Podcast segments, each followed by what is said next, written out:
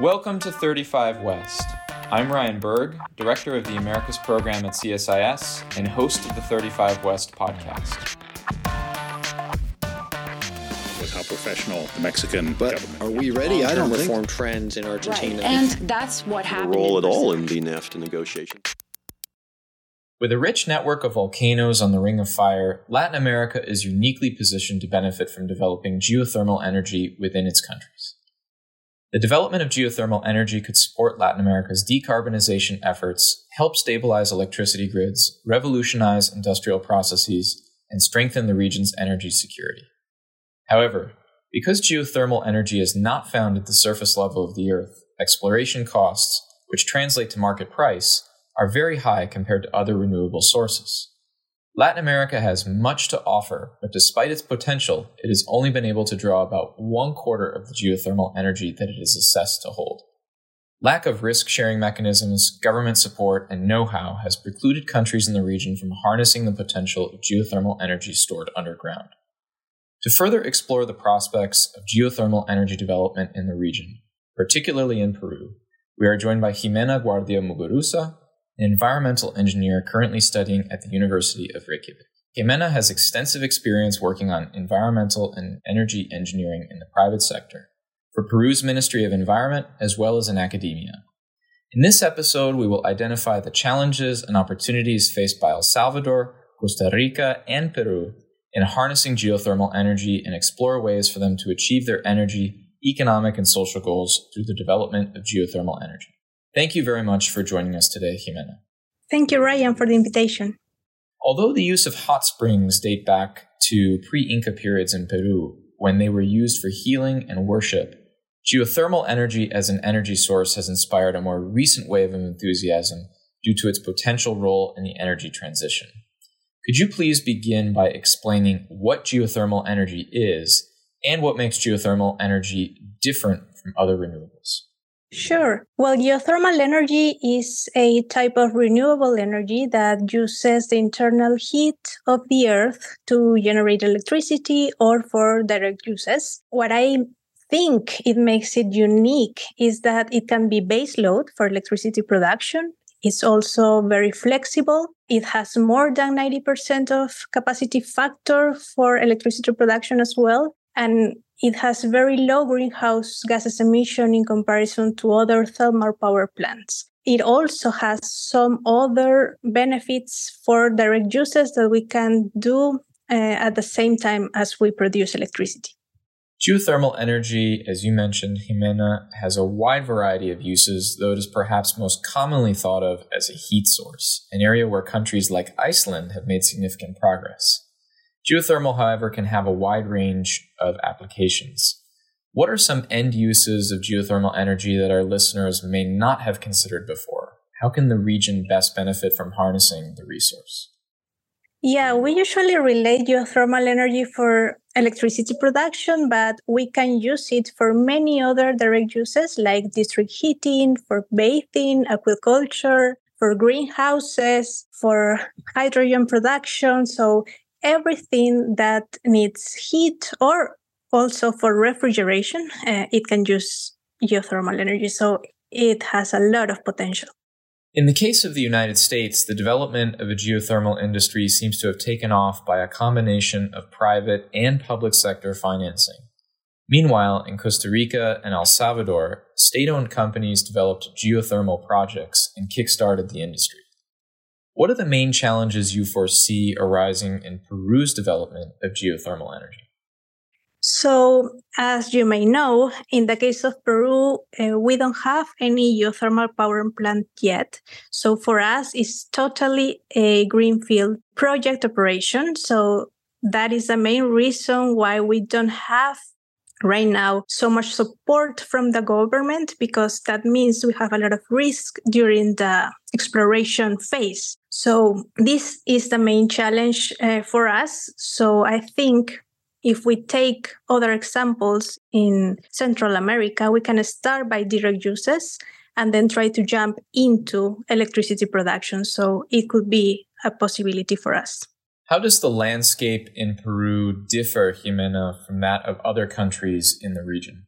So Peru is a very unique place. Actually, we have coast, we have highlands, and we have the jungle. So geothermal energy, in the case of Peru, is located in the um, highlands. So for us, is above 3,000 meters above sea level. So it's very complicated to get to the geothermal areas. We actually don't have so many good infrastructure or so many transmission lines. That's why um, we need first to develop all this infrastructure in order to harness geothermal energy in our country.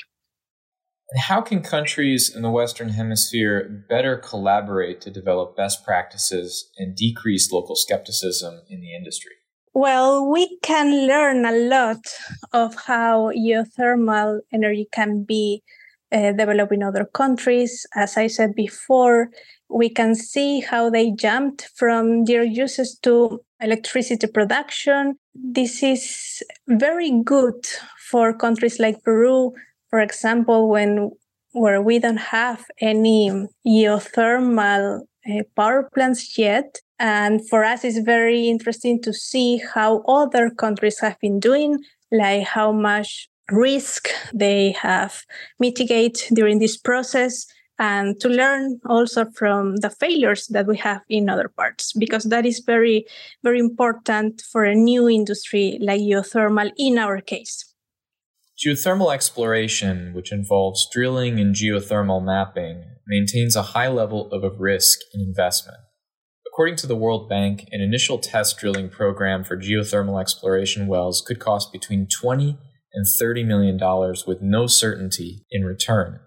So, what can governments, multilateral organizations, and cooperation agencies do to lower the risk and increase private investment?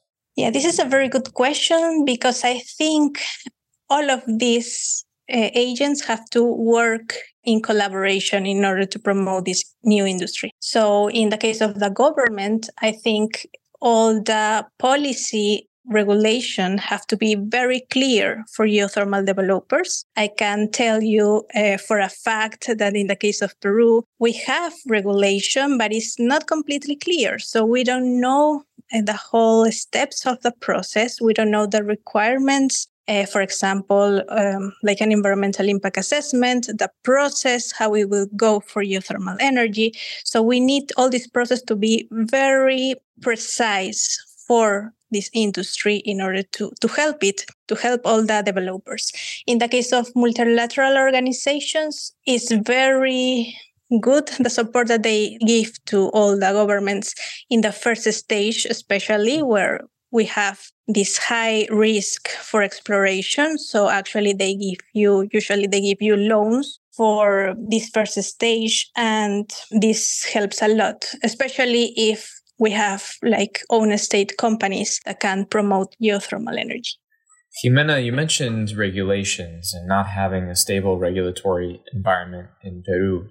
Can regulations incentivize investment? And what are the next steps to create a clear regulatory framework for the use of geothermal? Yes, I think in the case of Peru, what we are missing is energy policy in general. So we don't have an actual target of renewable energy and we don't have an, a target from each type of renewable energy that we want to achieve in the following years in order to be carbon neutral for example so if we have this policy and, and we know the percentage of renewable energy and especially geothermal that we want to achieve in the following years, for sure, more investment can be done. Also, as I said, we have um, main regulations for electricity production, but in the case of direct uses, we don't have any regulation. And also, the problem is that in order to have a project done, we need many permits not only by the Ministry of Energy of Mines, we also need permits from other sectors. So this has to be very clear for a project developer and right now we don't we don't have it. So we really need to clarify this process. So like this we, we can uh, decrease also the amount of time that these new investors will have for develop new projects. Jimena, let's look to the future for a second in Peru. I wouldn't be surprised if you told me that Peru's current political instability has increased the challenges for the private and public sector moving geothermal projects forward, which of course begs the question of whether the country will have the structures to support geothermal development, which will need to have local support and regulatory frameworks that allow for exploration to decrease the investment risks. Has the recent political instability affected geothermal energy development? or do these issues predate the current situation in the country? Well, of course, the political instability that we have for the past, I would say, six to seven years has had a, an effect on the promotion of new technologies like geothermal energy. But I would say that this comes from before. So, our main problem I would say that is that we have many different type of resources. So we have, for for example, natural gas on one side. We have many other renewable energy sources that right now have very competitive prices, like wind and solar energy. So this is also a challenge for technologies like geothermal that uh, for this case, like green projects or greenfield projects, are most expensive in these first stages. So I think that that is the main barrier. Right now, we have uh, many incentive for other types of technologies, especially for natural gas. And I would say that this decrease the, the options for other types of renewables. Jimena, where do you see the country going in terms of developing a regulatory framework for geothermal energy development? and the ability to invest in alternative energies? Well, right now, the Ministry of the Environment is working on its national strategy for being carbon neutral at 2050. And this ministry is working with other ministries like the Ministry of the Energy and Mines. And we're trying to achieve a policy or energy policy that tries to decrease the emissions that we have right now in the energy matrix sector, not only for electricity production, but also for transport. And I think geothermal energy could play a, a really key role here. I would say that in the case of Peru, where we have many different resources, what we need to do is first to try to think about which sustainable energy matrix that we want in the following years and the amount of each type of energy that we want. And like that, I think we can try to promote each type of technology, not just geothermal, many other renewable energies that, that we have available in the country. So I, I would say that these next years will be uh, focused on that. First, trying to have this energy transition uh, in in the country, and geothermal energy energy can be part of it. We've spoken about some of the challenges facing geothermal development in Latin America, but we would like to end this episode on a more positive note. So, what do you think would be key determinants for success for the development of geothermal energy? And are you hopeful that the industry will take off? Yes, I would say that we need to start by showing all the benefits that geothermal energy can bring us. So, in order to do that, I think that in the case of Peru, we need to show all the benefits for the highlands, for very cold areas and remote areas. So I think in the case of Peru, we can place many direct uses, greenhouses, district heating in all these areas, and the population can see all the benefits of geothermal. And once we achieve that, then we can switch from direct uses to electricity energy production.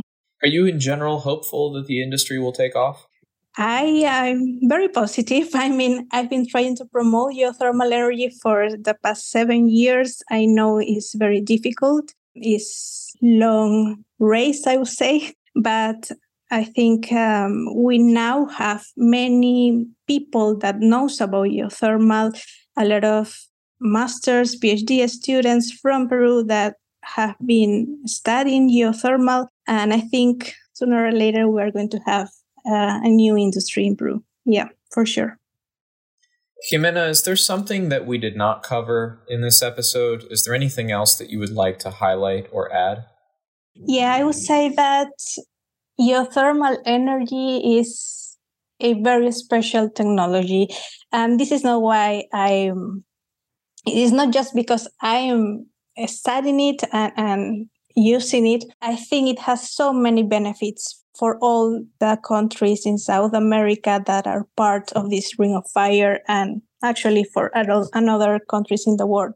And I would say that geothermal energy can play an excellent role for the energy transition in the world right now. If we don't take action now, I would say that we are going to waste precious time for all our climate uh, goals in the future. Jimena Guardia Muguruza, an environmental engineer currently studying at the University of Reykjavik and former environmental and energy engineer for Peru's Ministry of the Environment. Thanks for joining us on 35 West. We appreciate you taking the time today. Well, thank you, Ryan, and thank you all for the invitation.